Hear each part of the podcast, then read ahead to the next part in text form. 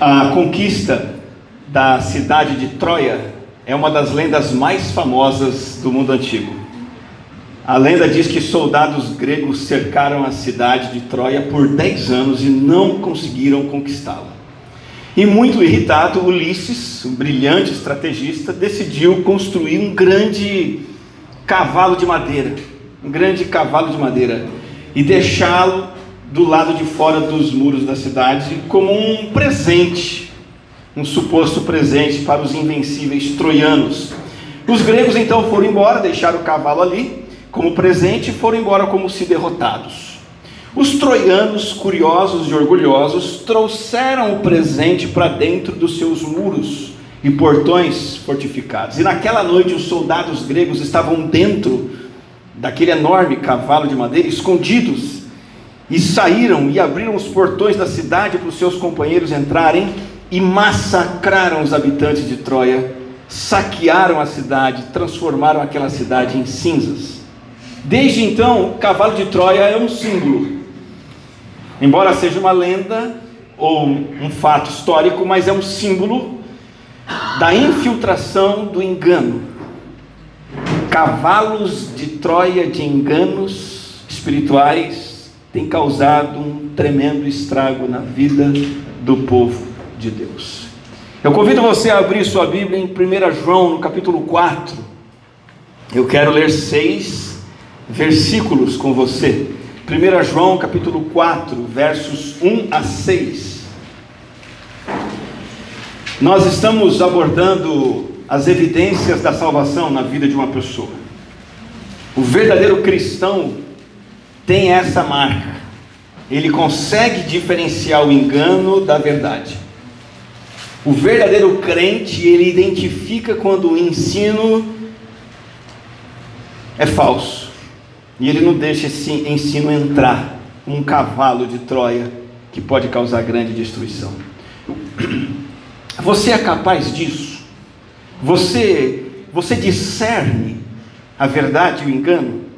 Esse é mais um marco decisivo da fé cristã. 1 João capítulo 4, verso 1 diz: Amados, não creiam em qualquer espírito, mas examinem os espíritos para ver se eles procedem de Deus. Porque muitos falsos profetas têm saído pelo mundo. Vocês podem reconhecer o Espírito de Deus deste modo, verso 2: Todo espírito que confessa que Jesus Cristo veio em carne procede de Deus, mas todo espírito que não confessa Jesus não procede de Deus. Esse é o espírito do anticristo, acerca do qual vocês ouviram que está vindo e agora já está no mundo. Verso 4: Filhinhos, vocês são de Deus e os venceram porque aquele que está em vocês é maior do que aquele que está no mundo. Eles vêm do mundo, por isso o que falam procede do mundo e o mundo os ouve. Nós viemos de Deus e todo aquele que conhece a Deus nos ouve. Mas quem não vem de Deus não nos ouve. Dessa forma reconhecemos o espírito da verdade e o espírito do erro. Esse esses seis versículos trouxeram alguns contrastes. Por exemplo, ele fala daqueles que procedem de Deus, no versículo 1, em oposição aos que são falsos profetas. No versículo 2 e 3, João nos fala do Espírito de Deus versus o Espírito do Anticristo. O terceiro contraste dessa passagem, ele fala daqueles que são de Deus e daqueles que vêm do mundo. No versículo 6, ele fala do espírito da verdade em contraste com o espírito do erro. O que, que diferencia um do outro? Em qual dos dois lados você está? Isso é decisivo para aferir, medir, identificar se há fé salvadora no seu coração. Não é normal nem aceitável e muito menos saudável que nós sejamos ingênuos a ponto de achar que a nossa fé, uma vez colocada em Cristo, está totalmente tranquila, isenta de perigos, que não há enganos, que não há ciladas. E na verdade há ciladas que são verdadeiras minas terrestres na nossa jornada espiritual. E se tem uma área onde tem cilada é na área espiritual, é onde mais se tem. É por isso que João vai dizer: amados, não creiam em qualquer espírito. Não creiam. A Bíblia o tempo todo está dizendo para nós: creia, creia, creia. Mas ser crente envolve também ser descrente. E a Bíblia está convidando você e eu também a sermos incrédulos. Para o bem da nossa própria vitalidade espiritual, não podemos crer em tudo que ouvimos e vemos. Acatar tudo sem discriminar é ingenuidade, infantilidade e talvez é uma evidência de não conversão. Por trás de todos os ensinamentos e mestres, é por isso que é por isso que João fala sobre espírito, por trás de todo ensinamento, por trás de todo mestre existem espíritos. Espíritos influenciando, espíritos malignos. E existe também o espírito de Deus. Você não pode crer em tudo que ouve, ainda que tenha a aparência de ser uma mensagem verdadeira vinda da parte do Senhor. Pelo contrário, então, João vai dizer o que fazer: examinem os espíritos para ver se eles procedem de Deus. A palavra examinar convida você para uma vida cristã talvez mais séria do que a, a que você tem levado. Eu imagino que 70, 80% de nós aqui precisamos levar uma vida cristã mais séria do que temos levado. Porque essa palavra examinar Dokimazo no grego significa testar, provar, verificar se algo é genuíno ou não, reconhecer como verdadeiro através de exame, de esforço, de trabalho. E a ideia desse examinem é de um exame rigoroso e constante de tudo que aparece e a tudo que chega até você. Fé cristã requer essa capacidade de filtrar, examinar, e aceitar aquilo que está alinhado com a verdade e a vontade do Senhor. Mas por que esse trabalho todo? Por que esse exame todo? Por que temos que ser incrédulos com tantas coisas? E João vai dizer: porque muitos falsos profetas têm saído pelo mundo. Existe engano para tudo quanto é assediando você e eu coisas que não têm nada a ver com o Senhor e que parecem que são do Senhor, estão nos cercando, religiões que são antigas, igrejas que são atraentes, conteúdos online, amigos com quem convivemos, falsos ministros, falsos ministérios, ensinando tudo quanto é coisa em tudo quanto é lugar. E isso gera problema desde a época de João. Esse trabalho todo é porque muitos falsos profetas têm saído pelo mundo. E esse problema é mais antigo do que aquilo que ocorria na época de João. Esse problema é tão antigo quanto a existência humana. Você se lembra? Quando somente a verdade de Deus reinava no jardim do Éden, o diabo semeou o ensino falso. Se não bastasse uma vez, duas, lá em Gênesis 3, ele chega e diz para ela: foi isto mesmo que Deus disse: não comam de nenhum fruto. Aqui ele já distorceu o que Deus tinha dito. Percebe? E depois, mais adiante, no versículo 4 do capítulo 3, ele contradiz abertamente a palavra de Deus: certamente não morrerão se comerem. Deus tinha dito: se vocês comerem, vocês vão morrer. Deus sabe, palavras de Satanás, Deus sabe que no dia em que dele comerem, seus olhos se abrirão e vocês, como Deus, serão conhecedores do bem e do mal. Veja como o diabo é especialista em mudar o sentido, torcer o sentido da palavra original de Deus, e desde então isso tem acontecido.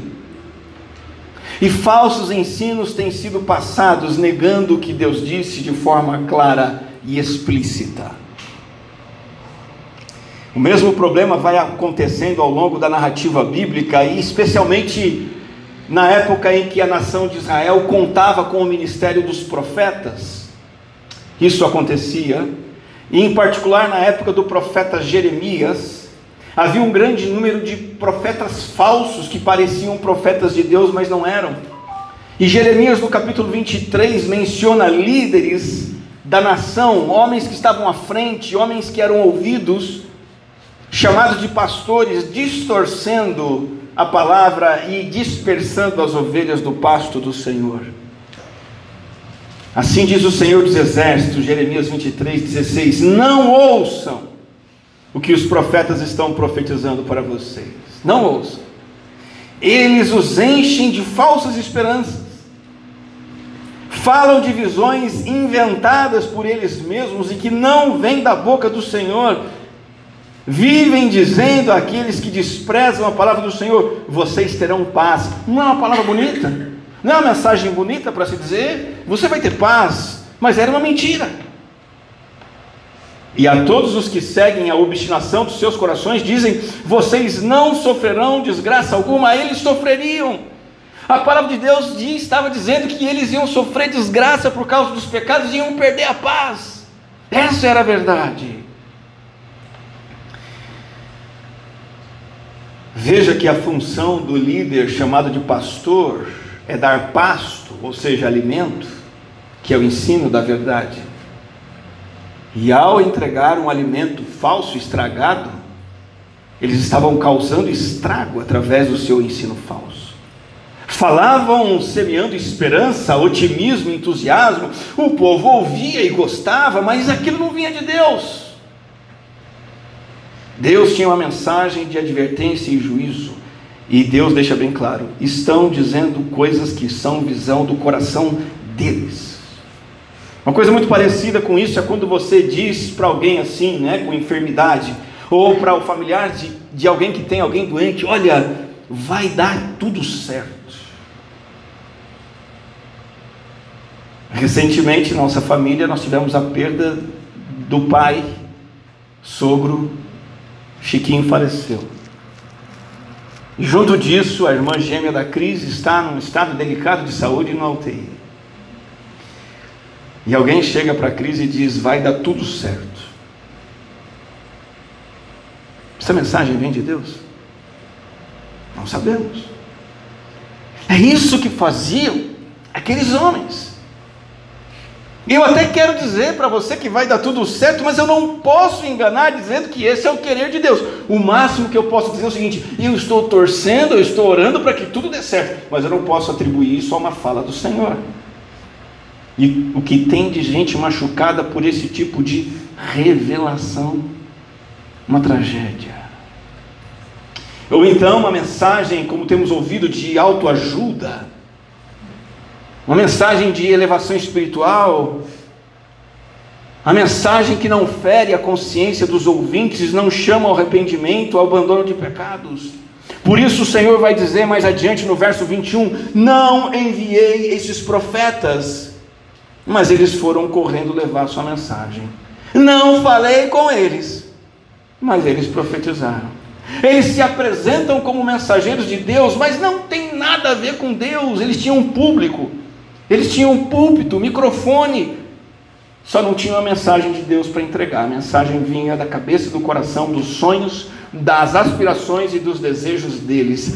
Só que eles faziam disso mensagens de Deus. Ainda no capítulo 23 de Jeremias, o Senhor vai dizer: Olha, ouvi o que dizem os profetas que profetizam mentiras em meu nome, dizendo: Tive um sonho, tive um sonho.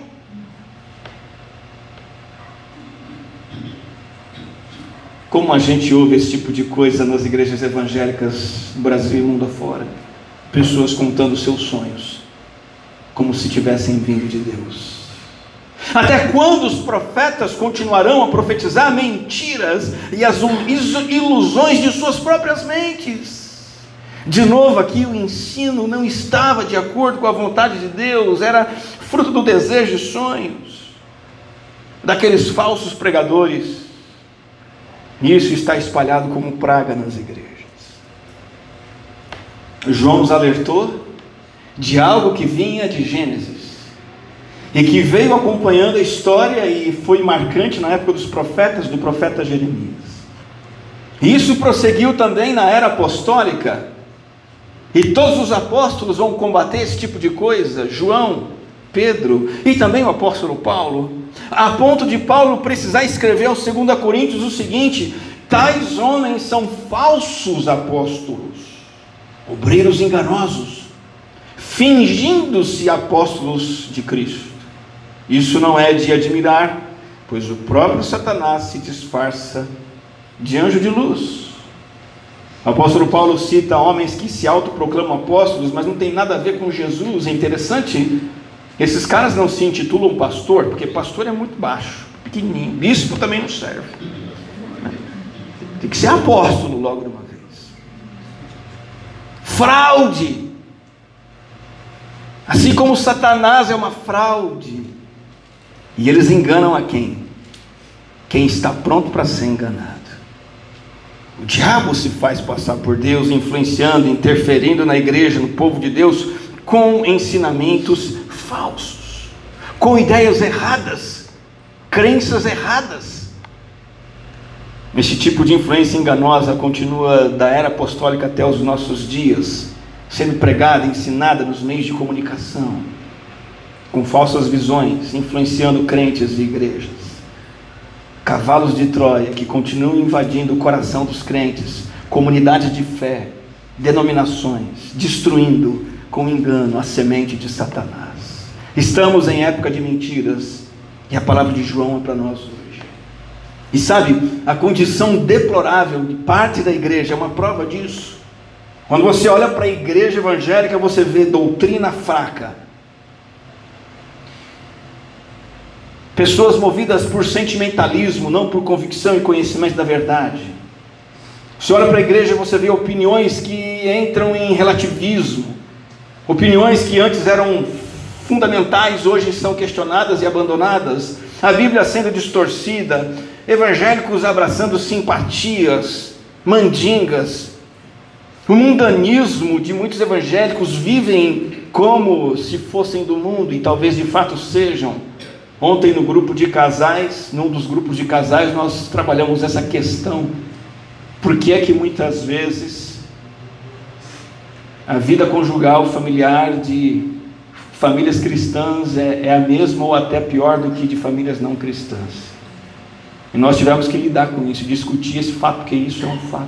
E parte disso é por causa de ensino falso que cristãos estão aderindo, abraçando e aceitando e determinando o seu modo de pensar, o seu modo de agir. O discernimento espiritual, a capacidade de separar a verdade divina do erro é urgente. E isso é uma prova de que a pessoa é salva. Minha questão hoje é como se proteger, como distinguir a verdade do erro, como testar. E João nos diz: vocês podem reconhecer o Espírito de Deus deste modo. Sabe o que João está dizendo aqui? É possível testar, é possível discriminar, tem como saber. Em julho, termômetro trabalhou lá em casa. Termômetro foi guerreiro. Além das duas filhas maiores, tínhamos mais três pequenininhas. As minhas maiores estavam bem, mas Bárbara e as sobrinhas, tempo seco, frio, já sabe, né?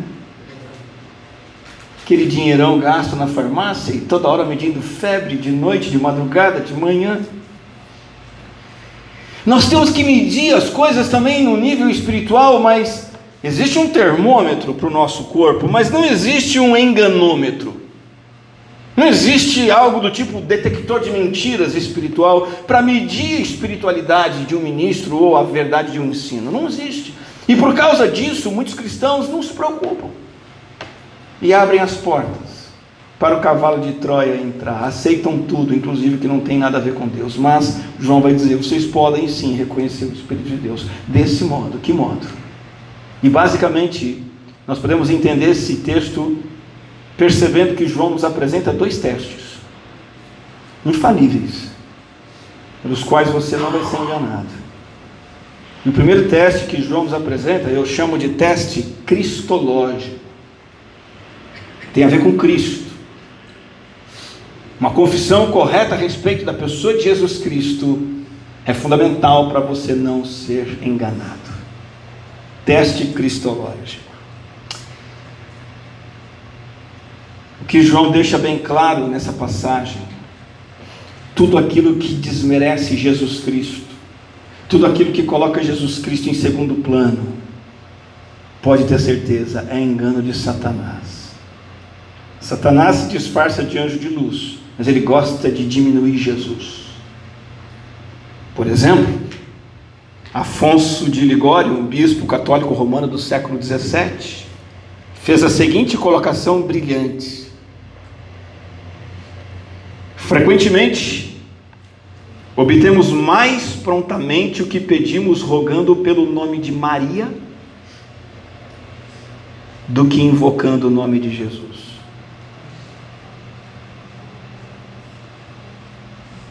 Maria é chamada a porta do céu, porque ninguém pode entrar naquele reino abençoado sem passar por ela. Percebe agora? Essa e milhões de outras formas Satanás usa para apresentar um Jesus bonitinho, mas não tão importante assim.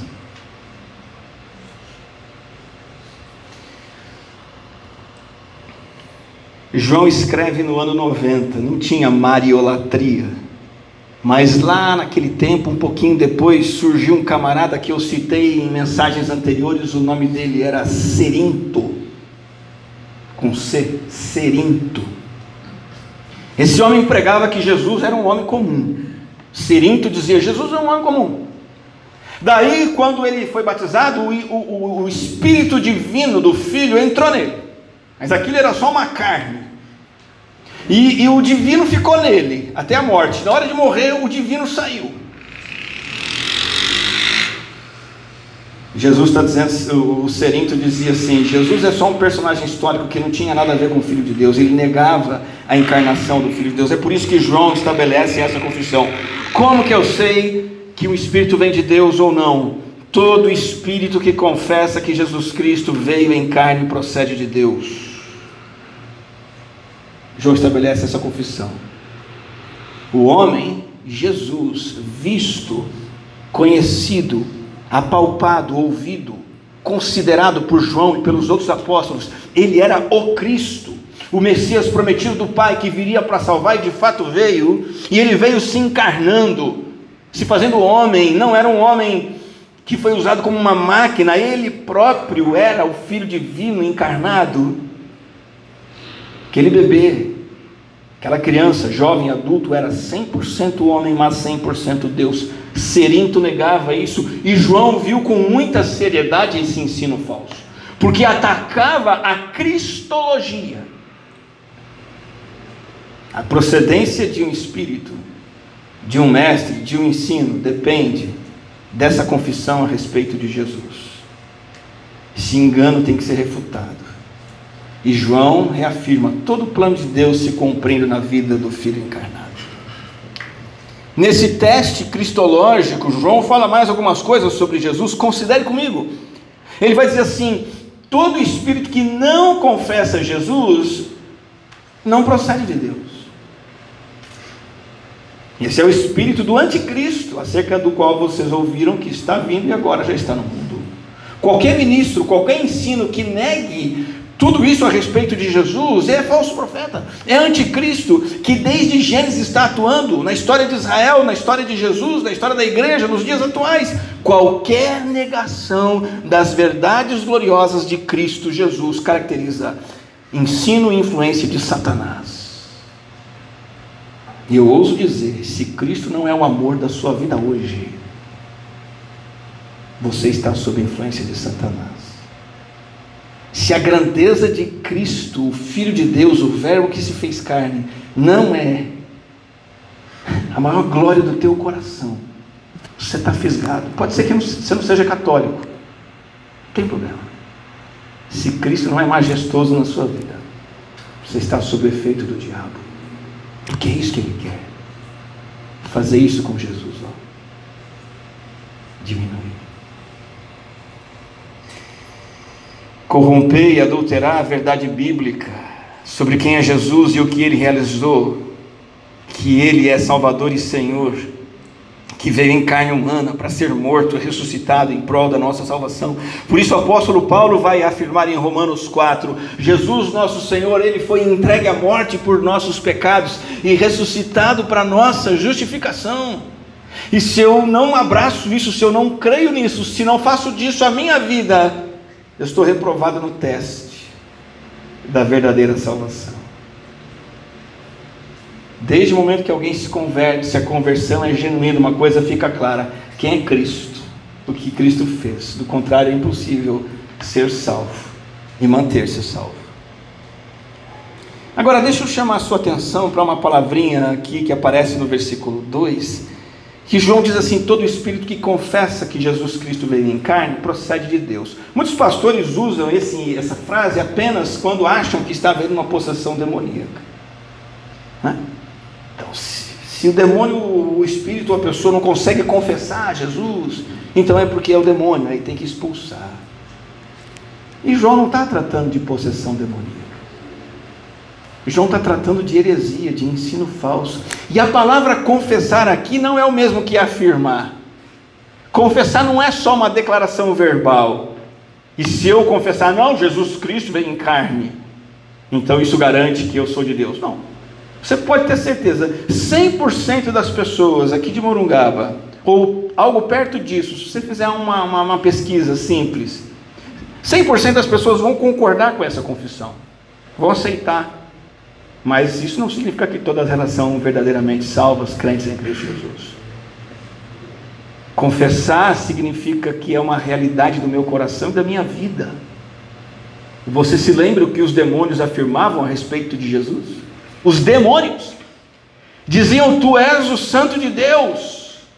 E diziam isso prostrando-se diante de Jesus, e por causa disso os demônios são cristãos, salvos de maneira alguma. Eles diziam que aquele homem era o filho de Deus, os demônios.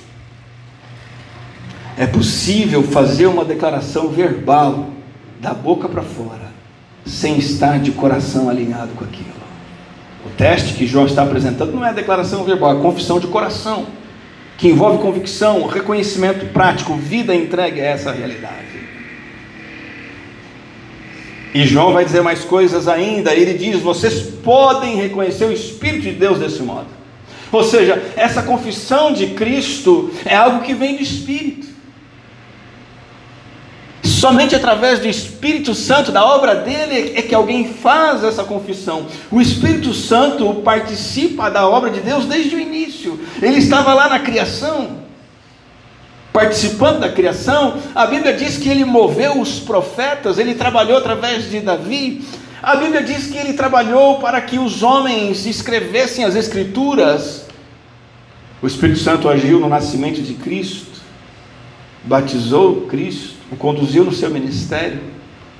E o Espírito Santo também revela a verdade, a mensagem certa que devemos acolher. E nós, então, por obra do Espírito, declaramos de todo o coração: Jesus Cristo veio em carne. E isso significa que nós procedemos de Deus. Jesus deixou bem claro que era isso que o Espírito Santo iria fazer. Jesus nunca disse que o Espírito Santo ia vir aqui para as pessoas caírem no chão falar em línguas esquisitas. Jesus nunca disse que o Espírito Santo ia vir para as pessoas darem glória em voz alta, ficarem chorando. O ministério do Espírito Santo, Jesus disse: o conselheiro, o Espírito Santo, que o Pai enviará em meu nome. Qual é o ministério dele? Ensinar a vocês todas as coisas e fará vocês lembrarem tudo que eu disse. A verdade, o ministério do Espírito Santo tem a ver com a verdade da palavra.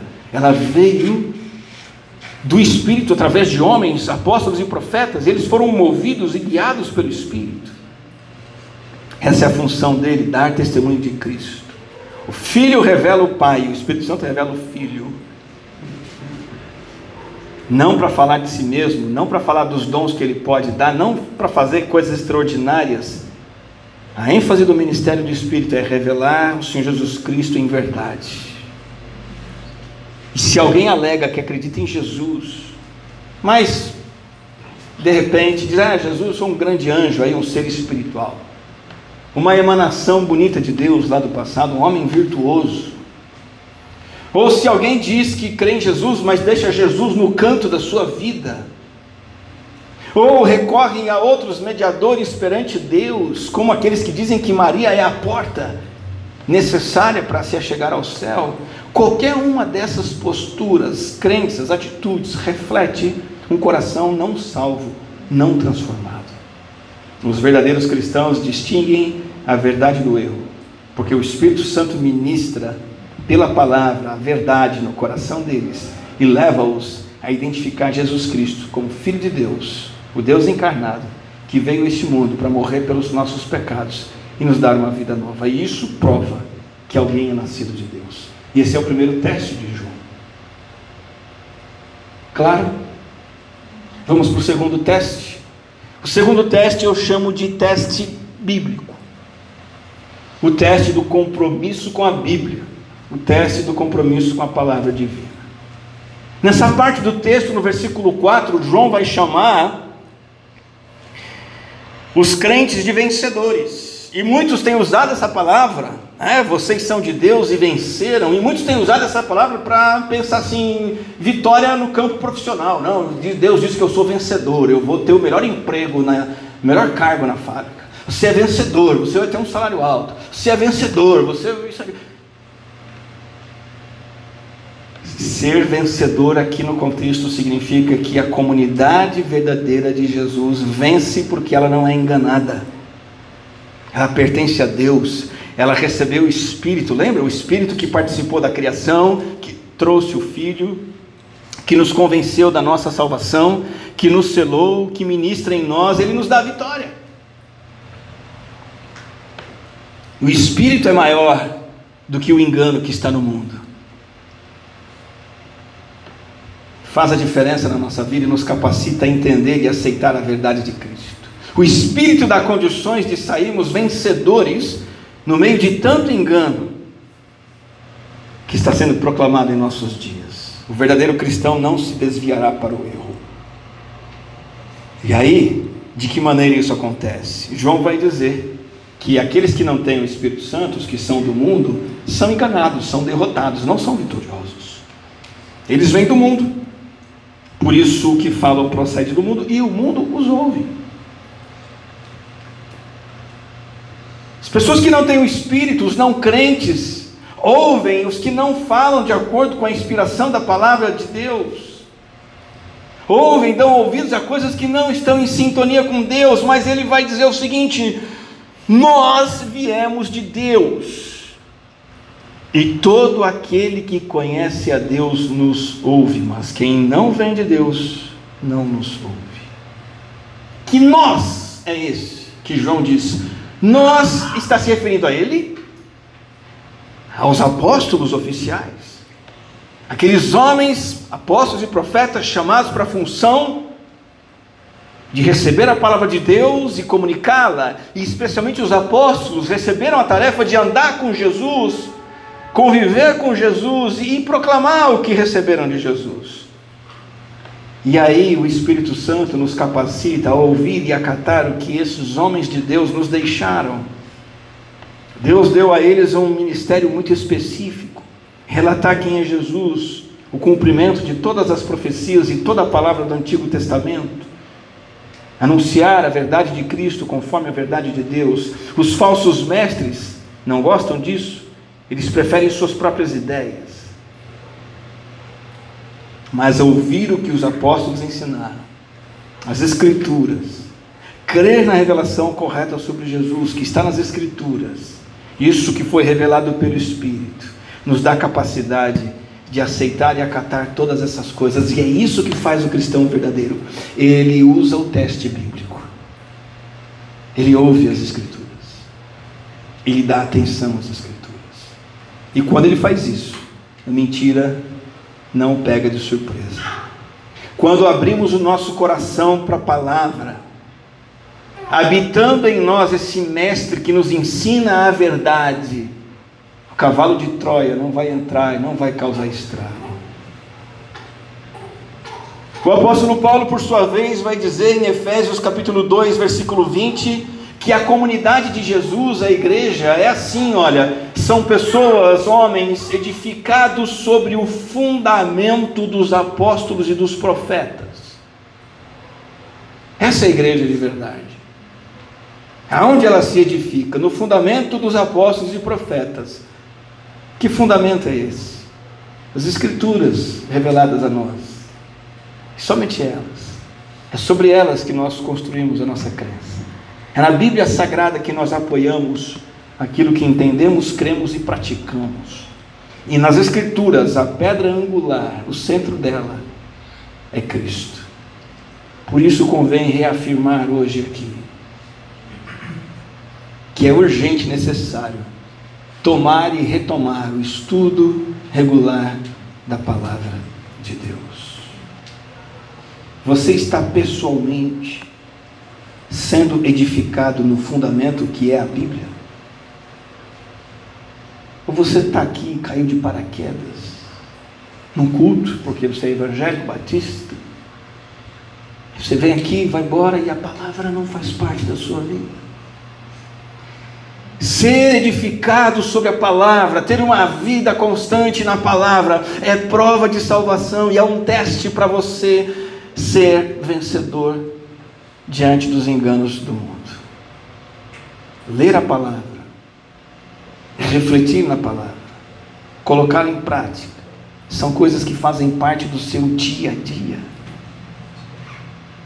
Não como uma opção, não como algo que se der eu vou, se der eu faço. A palavra certa para isso é prioridade. O verdadeiro crente ele dá prioridade para o ensino bíblico da igreja. O verdadeiro crente, pai e mãe cristão, dá prioridade do ensino bíblico para, para os seus filhos. E de novo, os cavalos de Troia estão aí, estão enganando. Se não for assíduo em ouvir a palavra, estudar a palavra no culto, escola bíblica, no discipulado, no seu tempo diário com Deus, se não trouxer seus filhos para essas prioridades, não existe a possibilidade do cavalo de Troia entrar. Com certeza ele já entrou. E ele vai causar estrago, porque é o que ele quer. Finalizando, meus irmãos, nós estamos falando aqui de seitas, heresias enganos mas também de mentiras que não são religiosas, mas cercam a nossa vida.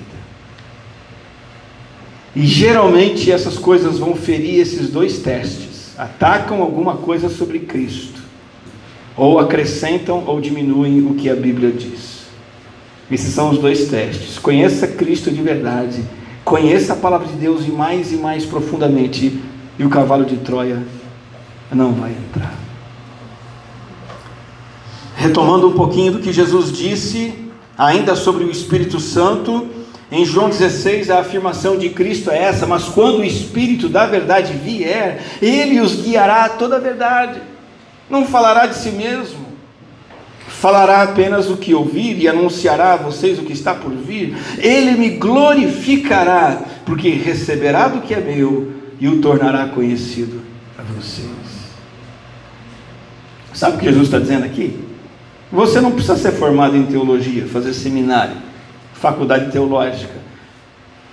Você não precisa ser especialista em seitas e religiões. Você não precisa ter nível superior, ensino médio, para distinguir a verdade do erro. Tudo que você precisa fazer é se achegar às verdades básicas sobre o Filho de Deus encarnado.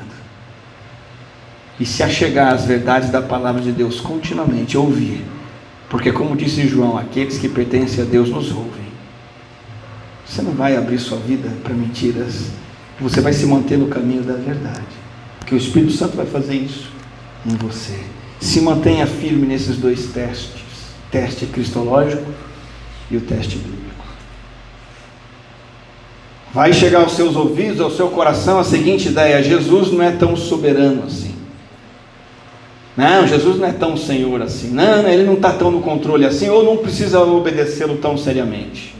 Está chegando isso até você.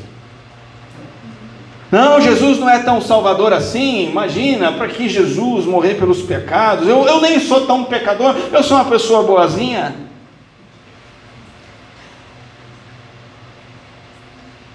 Tem outros caminhos, outros jeitos de você se achegar a Deus, alcançar Deus. Deus é bom.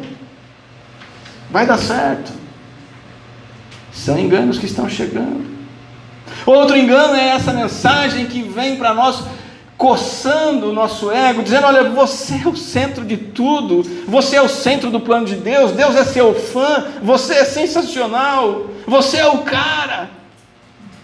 A mensagem que vem diz: você pode ficar rico, você vai ter uma vida legal, saúde, você pode ser influenciador. Perceba, o tema das Escrituras é Jesus Cristo de capa a capa. O ministério do Espírito Santo é anunciar Jesus Cristo e trazer destaque para Ele, não para nós mesmos. Hoje, dentro da igreja, há essa inversão, tirando Jesus do centro, colocando você. E aí, o culto cristão não é mais um culto cristão, é um culto ao homem, é um culto pagão. Essa mensagem de ânimo, de autoajuda, essa mensagem que muita gente tem ouvido e gosta de ouvir, eu não sei se você tem o seu na sua playlist o seu pastor online favorito, muitos cristãos infelizmente têm. Geralmente é um pastorzinho online que fala coisas bonitinhas. E você acorda de manhã e ele te deixa para cima, você até chora. Não é por causa do que ele disse, é por causa do teclado, a musiquinha que é emocionante. Você não sabia disso? Cai fora disso. Isso é paganismo.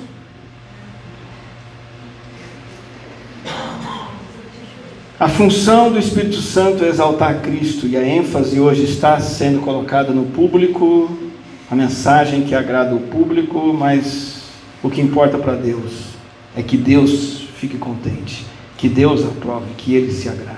E aqui está a verdade, a centralidade de Cristo e da Sua palavra e você acatar de forma pessoal e sincera a tudo isso. Não se engane. E terminando, dá para saber se você é crente sem sombra de dúvida, se você discerne a verdade do erro, através desses dois testes. Cristo no centro, 100% comprometido com a palavra. Vamos orar. Querido Deus e Pai Celestial, santo é o teu nome, bendito é o Senhor. Temos em nossa vida e em nossa comunidade Cristo crucificado, ressurreto como nosso Salvador, que habita em nós, está conosco na pessoa do teu Espírito. Temos também conosco, o Senhor nos deu a tua santa palavra. E nós queremos renovar o nosso compromisso, fazer este compromisso com Cristo e com tua palavra hoje, de novo e sempre, para que não sejamos desencaminhados pela mentira, pelo engano e pelo erro. Que possamos sair aprovados nesse teste da verdadeira salvação. O teste de nos apegarmos à verdade, identificarmos o erro e tirar das nossas vidas. Em nome de Jesus. Amém.